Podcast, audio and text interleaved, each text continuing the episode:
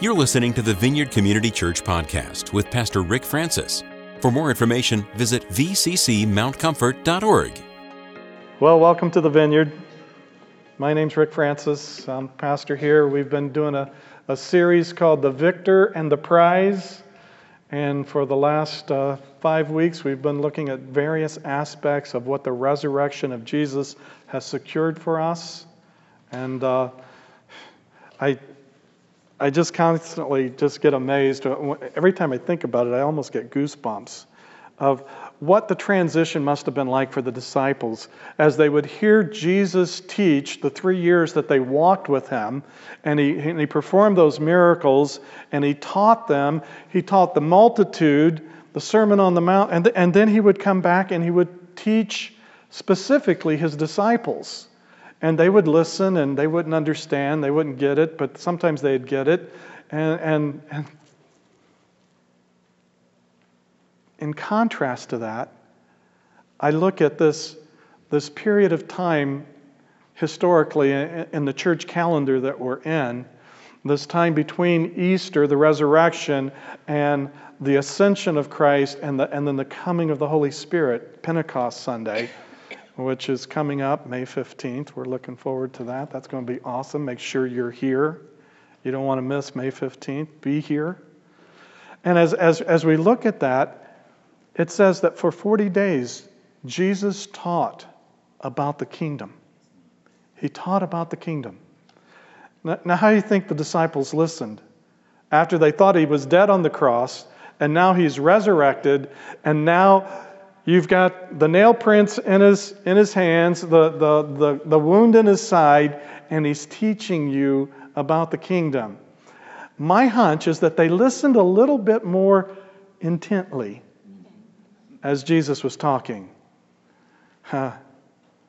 I don't know if the scripture's silent about this, but if he was really preparing them for when he was going to go to the Father, and he was telling them about the crucifixion. And over at least three specific times, he told them what was going to happen to him. They were, he was giving them a heads up about the cross, heads up about that. I wonder if he gave them any warning about the ascension during this 40 days. If he said, okay, I'm going to be here for 40 days, I'm going to teach you about the kingdom.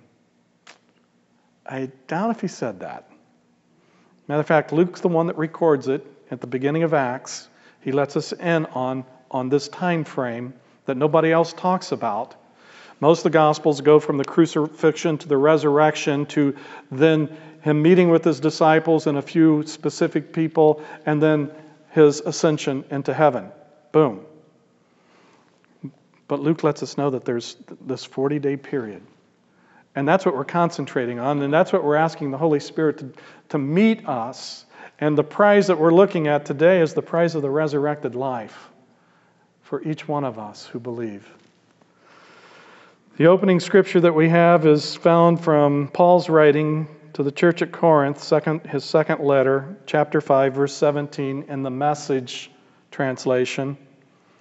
Now we look inside, and what we see is that anyone united with the Messiah gets a fresh start, is created new. Okay? Everybody say new. new. Created new. Wow. Yes. The old life is gone, the new life burgeons. Look at it.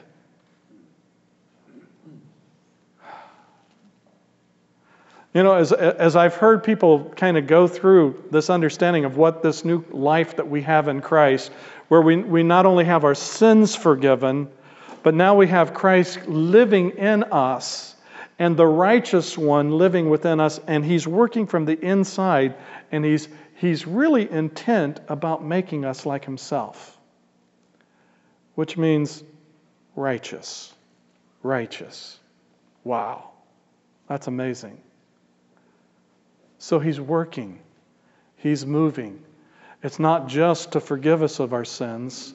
We've, we've all been forgiven our sins.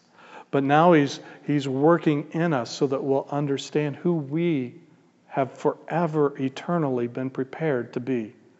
What's our true identity? Who has he called you to be? What are you supposed to be? You know, the, the liberation out of the darkness. I, I think that's, and we'll, oh, I'm getting way ahead of myself. I'm so excited. I want to get. That's okay. Be at peace. Pray for me. I got to settle down. This is too good. To go from where we are to where He's created us to be is a journey. And many of us have a lot of detours on the way of coming to where we're supposed to be. Anybody taken a detour? Yeah, yeah. We, we've, we've had a few detours, haven't we? But as we understand who He is and as we understand who we are, we begin to, we begin to get a foundation that makes the number of detours that we take less and less.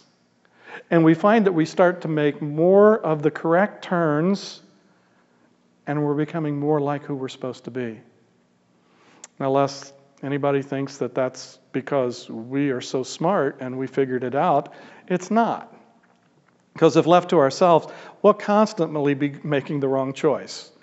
But it's His Spirit that lives within us, that we've been called to walk alongside and He comes next to us and He guides us and He's our counselor.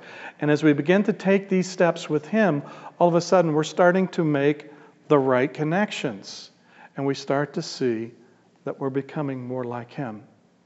It's not because we've got a good self help program going for us, but it's because we've got one passion in our life. And our one passion in our life is to know Him. And so, as we come into His presence and as we, we learn how to, to worship Him and how to, to, to hear His voice, how to pray to Him, how to follow Him, as we come into that, all the other stuff just starts to fall off. It, it just starts to go by the wayside.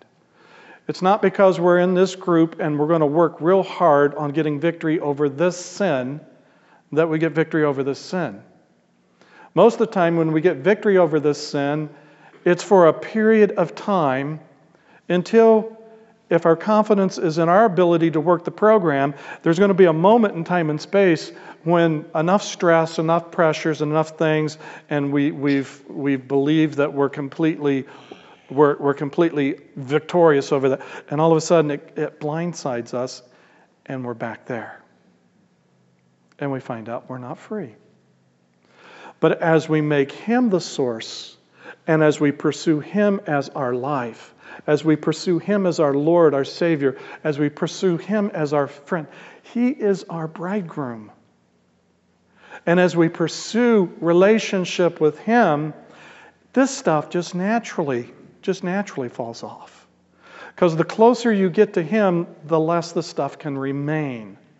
And so it starts to fall. It starts to leave us. And we, we don't boast that we've got X number of years. We just are amazed. X number of years gone by, and, and we haven't been tempted.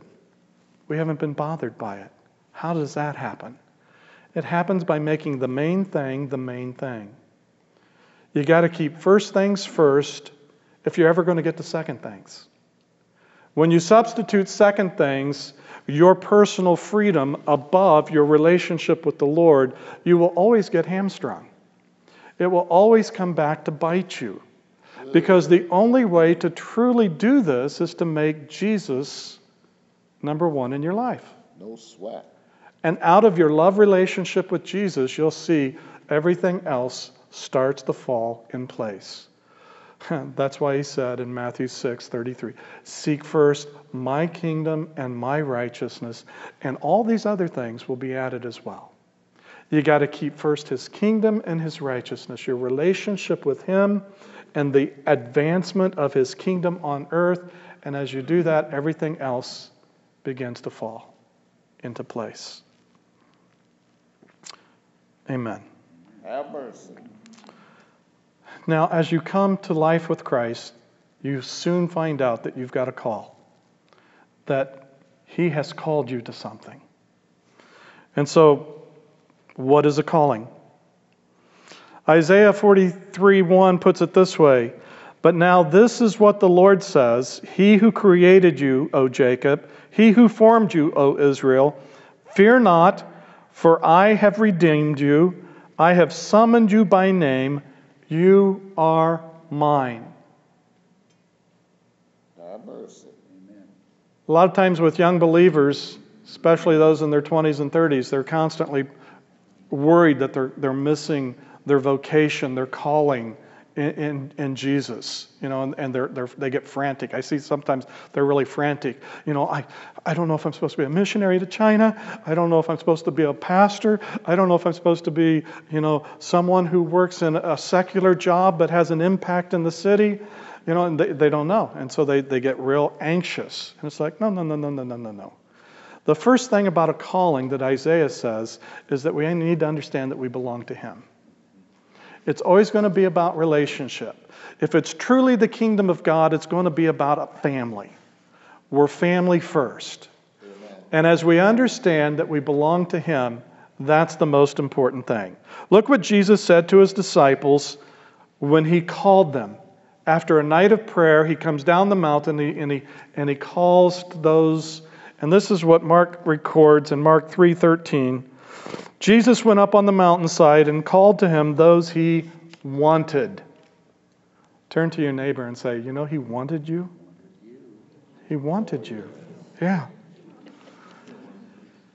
And everybody that Jesus wanted, they came to him. Man. Have mercy. I was dating Debbie, mm-hmm. and she wanted me, and guess what? I came. I came to the one that wanted me. You know, why go to Mary Lou if Mary Lou doesn't want you? You know, don't go, don't go someplace where you're not wanted. But the place that you're wanted, that's where you can go. Other places you can't go. You need to understand first the call of God on your life is about Him wanting you. And because He wanted you, what did He do? He called you. And He appointed 12, designating them to be apostles that they might be with Him. Before He gave them any responsibilities and gave them any assignments, any tasks, any jobs, the first thing, He called them, He called them to Himself so that they could be together. He wanted to hang out with them. He wanted them to get to know Him as He got to know them. But I think He had a head start on knowing them. But He wanted them. This is something that you've got to understand that the enemy will always come at you and he will take all the things that you perceive as things that have disqualified you and he will accent those. He, he will cause those to come to the forefront and to always make you feel like you're disqualified to respond to the one who wants you and is calling to you. And he just wants you to be with him. We have to be with Him first before we serve. We have to be with Him before we discover what ministry He wants us to do. As we're with Him, we become like Him. We get His heart. We, we, we begin to understand His attitude. We see how He redeems everything. He takes suffering and He makes it redemptive. He, he, he takes lack and makes it one of, the, one of the key ingredients to inheriting. And as, as we understand our weakness, He's able to release His strength. And, and so we find that this kingdom that we've entered into through our new birth in this new relationship with Jesus, the way our, our world ran before we met Jesus had a set of rules. And then when we come to Jesus, we find out that His kingdom flips things upside down. So now greatness is defined as the one who serves, not the one who's being served. First is last in the kingdom. And in the kingdom, last is first. What's this? And so we find that it's an upside down kingdom. The poor inherit the earth. Hmm. The, the foolish Not, not the wise and learned of, of this world standard, but the one that humbles themselves and acknowledges in humility that they don't understand and they don't know. And they ask for wisdom, they receive wisdom. Hmm. Have you noticed that if you think you know it all, you hardly ever humble yourself to ask for anything? That's why men don't ask for directions. Uh, all my male gender human beings, humble yourself so that God can exalt you. Ask for directions. It's not hard. Well, it is when we have to deal with our pride. Yeah, and that's something. That just came to me, so wow. Mm-hmm. So there's much talk about knowing our calling. And Isaiah Chuck, he suggests that our calling is like a, a parent who calls to the child and lets the child know that primarily into a love relationship you are called, and out of that relationship you will bear fruit, and this fruit will be found in the purpose and the mission that you will participate in. Uh-huh. So, what's your calling? 2 Peter 1:10 says, "Therefore, my brothers, be all the more eager to make your calling and election sure, for if you do these things, you will never fall." What is your calling? well, we want to make sure that we don't fall, so we better figure out what our calling is. Okay? Make it sure, make it solid, get it there. I go back to Jesus. I always think that's a great place to go. Go back to Jesus. Let's look at Jesus.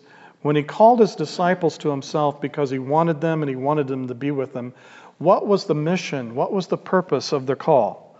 It says in Mark 3, to continue where we've started, he says, that he might send them out to preach and to have authority to drive out demons. Oh, yes. Wow, does that sound like fun? They'll keep us busy. How many are really excited about the call to preach. Public speaking is the number one fear among human beings. Public speaking. So a lot of folks, you're reading this and you're saying, "Oh, I'm following Jesus. He wants me. He wants me to be with him, and he wants me to preach. Oh, what am I going to do?" And if that doesn't get you, and to drive out demons. Oh, oh, oh, oh, sign me up. Let's sign up. Everybody like to throw out demons? Huh? Everybody enjoy that? That is, is that is that like your favorite pastime? Those nasty things? I mean, you can't wait. Oh, I can't wait to get up so I can drive out a demon. Yeah, yeah. I imagine there's some that would probably, uh, their fear of public speaking is so great, they'd still probably rather preach than to drive out a demon. I'm just taking a guess. I'm just taking a guess. Okay? Oh, just taking a guess. So let's look what Luke has to say. Can we find a better can we find a better expression of this? Luke is, is talking, Jesus is talking to the 12. They're together. He gave them power and authority to drive out all demons and to cure diseases and he sent them out to preach the kingdom of God and to heal the sick. Oh, yes. Okay. How many would rather heal the sick? We got, we got a few that would rather heal the sick than drive out demons. Okay. Okay. Heal the sick or preach? How many want to preach? Okay. Have mercy. I got good news for all of us. Come on. We get to do all of it. Amen. Might. None of it's excluded. We will qualify this in a moment, but right now let your anxiety level just continue to rise. and then cast your anxiety on Jesus because he cares for you. Because that seems to be the theme this week. we got our disappointments, our anxieties, our hurts. The, the, the things that are heavy upon us, we need to learn how to, to cast them on. So, right now in the message, you can practice that. Practice casting that onto the Lord. I would. hmm Those are some pretty amazing things there. Some pretty amazing things. I've never met a demon that I like. And when you, when you deal with the demonic, you need to understand that there's different levels of the demonic. You will come across some demonic that are so incredibly dumb, it's unbelievable. And you'll come across some in the demonic realm that human intelligence is no match for. No match. They are brilliant. Witchcraft is, is one of the spirits that's, that's extremely brilliant. That's how they are able to manipulate human beings, is with logic and reasoning and, and making white look black and black look white and uh, up, down, and down, up, and, and all their, their ability to manipulate, to seduce, to intimidate, all of that you usually find in witchcraft. So you got you got to watch this. This this stuff gets really really heavy. I remember one time when I was casting out demons out of this one person. I don't know how many came out, and slithering on the floor, and hissing, and all that kind of stuff. Just just all sorts of antics that the that the evil one does when he gets an attachment inside and he gains control. He he loves to.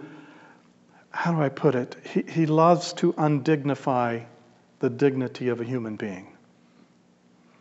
And so he loves to make that which is created in God's image that which is created not in God's image. A snake, a, a, a dog, uh, you know, whatever.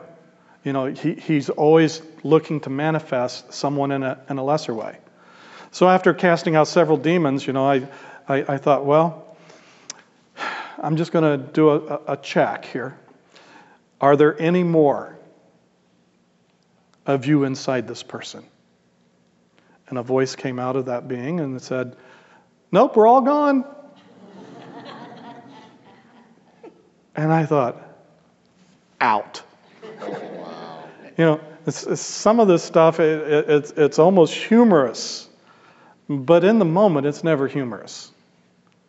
I remember the first time I got into a demonic conflict when, when, the, when the demonic entity spoke through this female's voice, but it was a masculine voice spoken through this female, the hair on my arm just rose.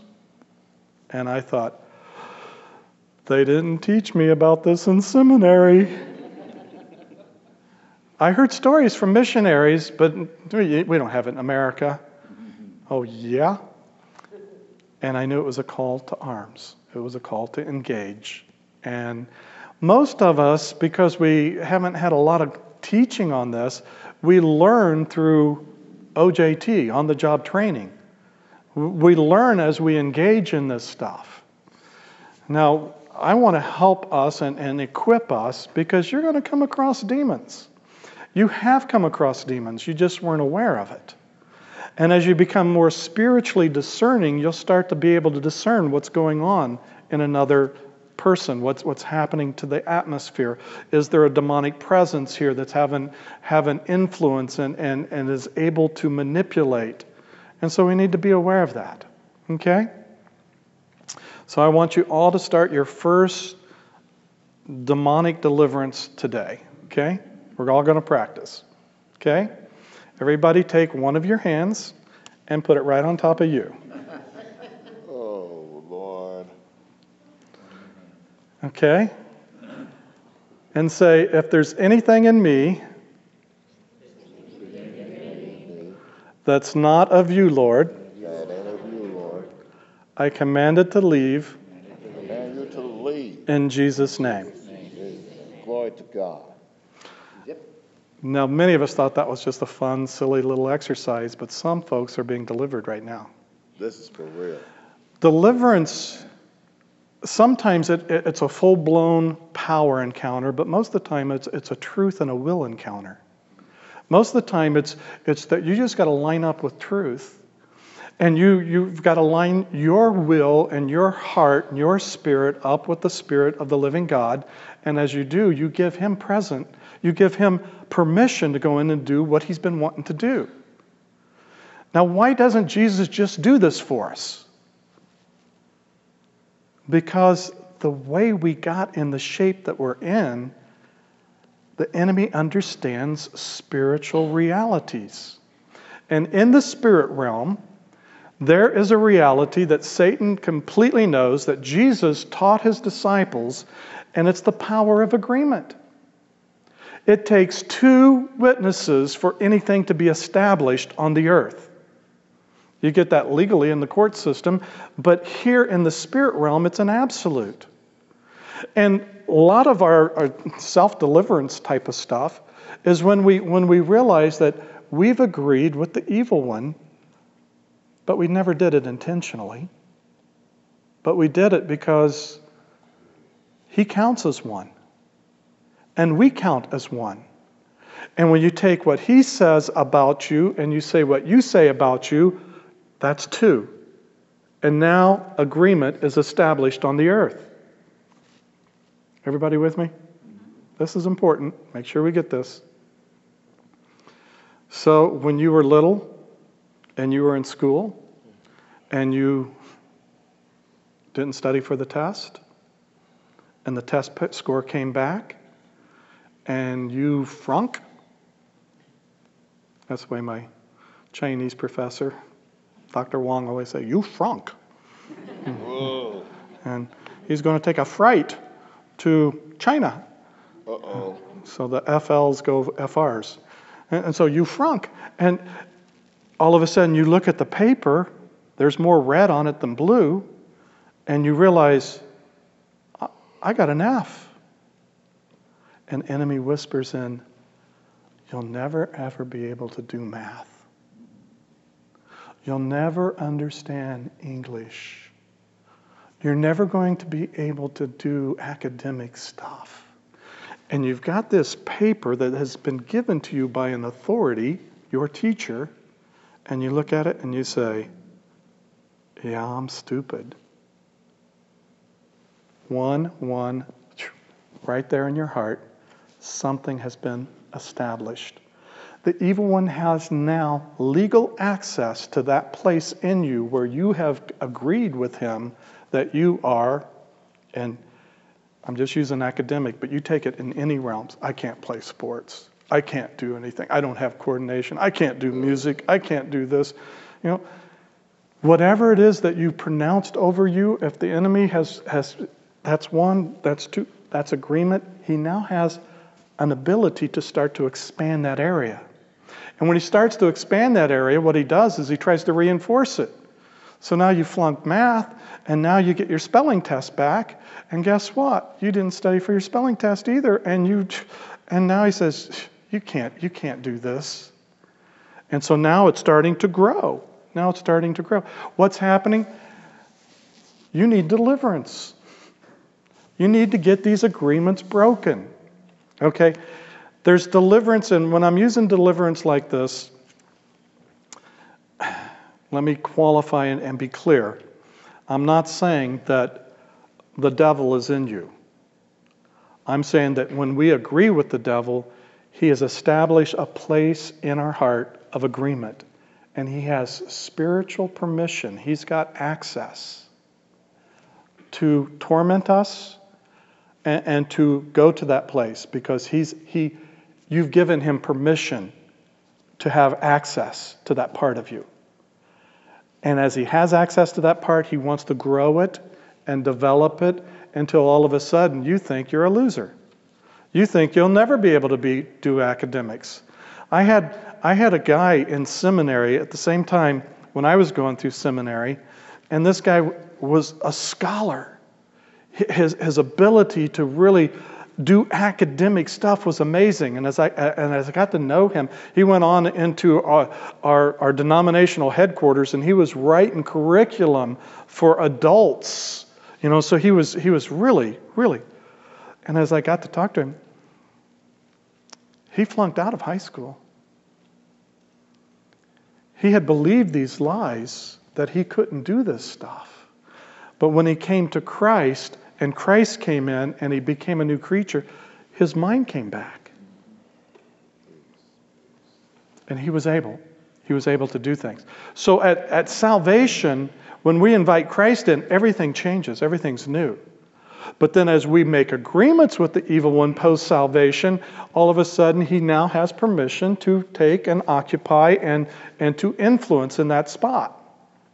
He doesn't physically occupy it, but he has, a, he has an avenue of influence. And so, as that influence comes in, he's there. It's, it's a reality.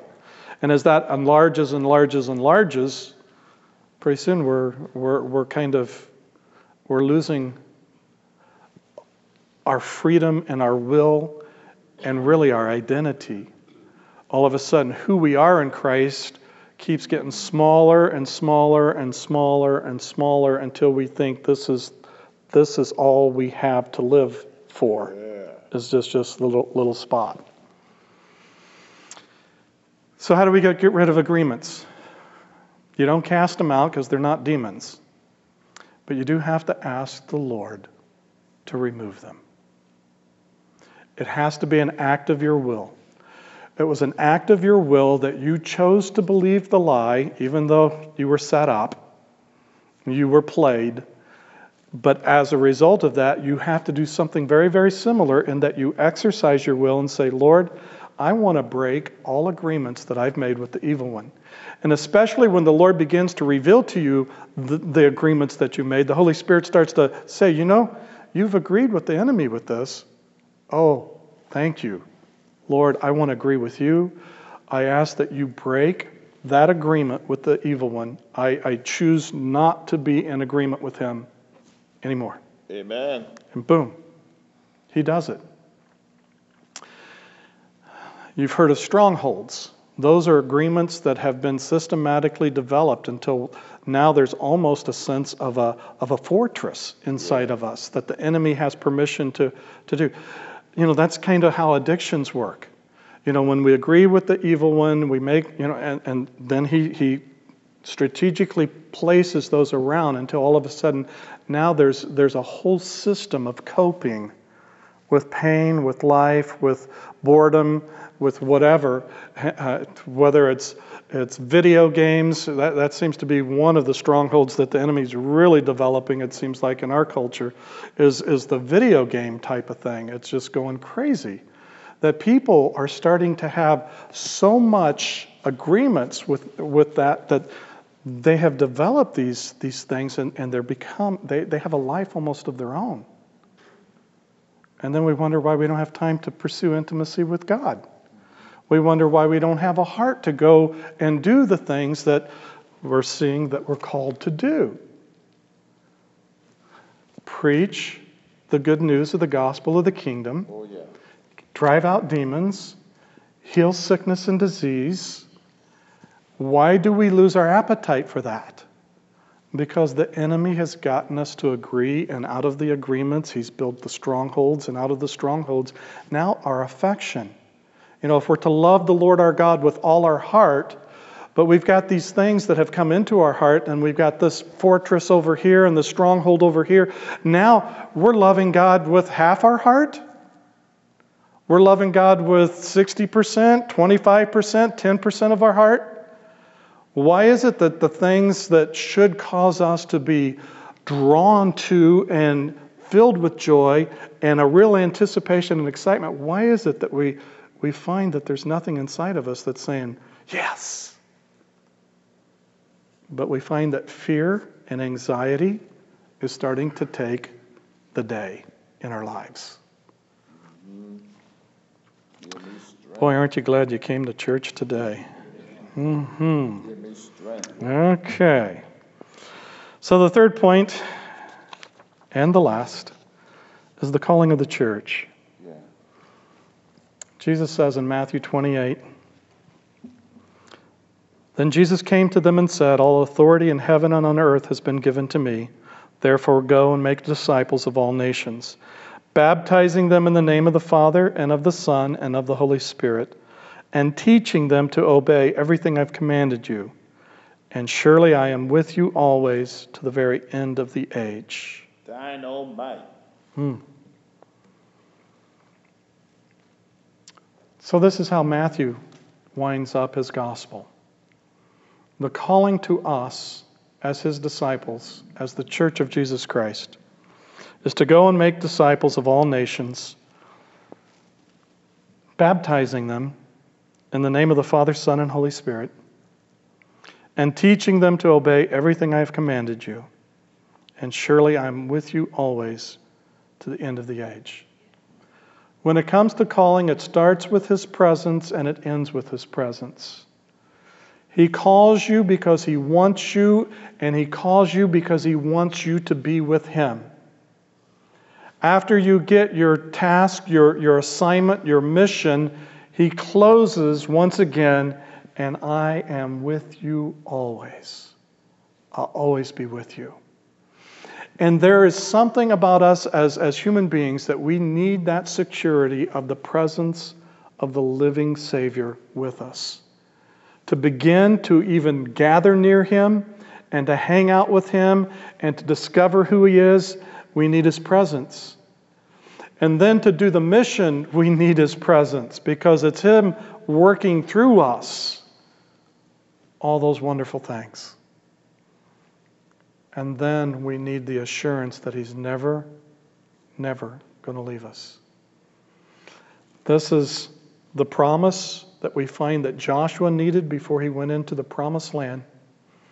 Before he took Jericho, he needed to hear from the Lord that I will never, never, no, never, never, ever leave you nor forsake you. There's a sevenfold negative there to let us know, and that's kind of the number for perfection. It's absolute, He's never going to leave you. You may not sense His presence, but you know on, on His truth of His word, He's never going to leave you. You always are assured of presence. Huh. It's, repicked, it's picked up in the New Testament. So you don't just think this is an Old Testament promise, it's a New Testament promise. The, the book of Hebrews picks it up again. And we are assured of His presence. His presence is always going to be with us. He'll never leave us nor forsake us. And so we, we have it as the bookends of our calling. He's called us to be with Him. He wants relationship. Everything that happens between here and here is all relational. And it ends with knowing His presence will be with us forever and ever. So then we enter into the calling. Now, you're all experts in deliverance now. You've delivered yourself, so you've got that. But here's a prayer that I pray on a regular basis Lord, if I've got any agreements that I've made with the enemy, I renounce them. I ask for understanding and revelation so that I can totally disagree. And I want to agree with you in every area that I've been tricked into believing a lie. Okay? Now, this is going to get you down the road a good ways. If you, if you incorporate this in your life, try it for 30 days and see if, if you're not experiencing more life in 30 days. And then once you do it 30 days, do it the rest of your life. Do it the rest of your life. I, I, I try to do that as often as I remember it. And sometimes I, I, I like to take the short form and I just say, Lord, let it be written in the annals of heaven that I, Richard A. Francis, if I ever agree with the evil one, I want every agreement broken in Jesus' name. And I want to agree with you in that area that the enemy has tricked me to agree with him. Okay? That makes sense? I'm trying to take a preemptive strike. Just in case, you know, I'm really thinking low self esteem, you know, Deb's mad at me. The dog wants to bite me. The world's bad. There's no money. There's no, and all this kind of, and, and the enemy whispers something, and I say, yeah. And that, that's Holy Spirit, come and hit me with a holy hammer and let me realize that I've just made an agreement with, with someone based on my circumstances. Because he'll, he'll exploit all your circumstances, but you don't have to allow him that kind of access. Oh gosh, I was afraid I'd go crazy today. Over. Whoa. Let's let's find a place to land this plane. Mm-hmm. N.T. Wright, a great New Testament theologian, has written The calling of the church is to announce redemption to a world that has discovered its fallenness, to announce healing to a world that has discovered its brokenness, to proclaim love and trust to a world that knows only exploitation, fear, and suspicion. That's another way of putting it. I like that. So, as we discover what our calling is, heal the sick, cast out demons, preach the gospel of the kingdom. And by preaching there, it's not just, it's, it's speaking and demonstrating. This is all, all of it, it impacts the kingdom. But you've got to realize it's always with presence on the front and presence on the back, and presence all the way through. It's relationship. Your calling is a calling to family. This is a family run operation. Father, Son, and Holy Spirit, they're in charge. And we get included. and we get to participate. Oh, yes. Jesus said to his disciples, Greater things than these you will do. Let's look on to the greater things. So, Father, I pray right now that you'll give us grace. Why don't we lay hands on our head again? Everybody want to do that? You might, you might have more things to do. This isn't for deliverance now. Now you're being authorized. In the name of Jesus, I release the healing power of Jesus' kingdom to my body, to my soul, to my emotions, for my relationships. I release healing power and authority in Jesus' name. Hallelujah. Amen. I wanted to get you all jump started on deliverance and healing. Okay? So you've got that. Now, as you leave today, you can preach to one another as you go out, out the door. Preach the kingdom to one another. And if you have to, use words. Hmm Let's prepare our hearts for communion.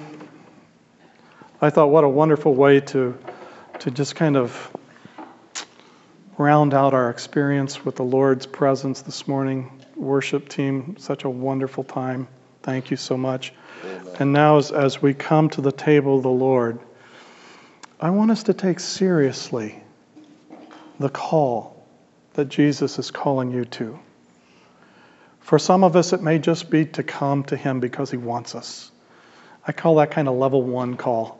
It's coming to just realize, to taste and see that the Lord is good. So we got some juice and some a wafer.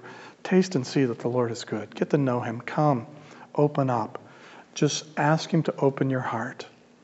For, for, the, for others, it's going to be the next level of, of intimacy with, with God, believing the truth about what He's said and what He's done, mm-hmm. and what He's saying to you and what He wants for you.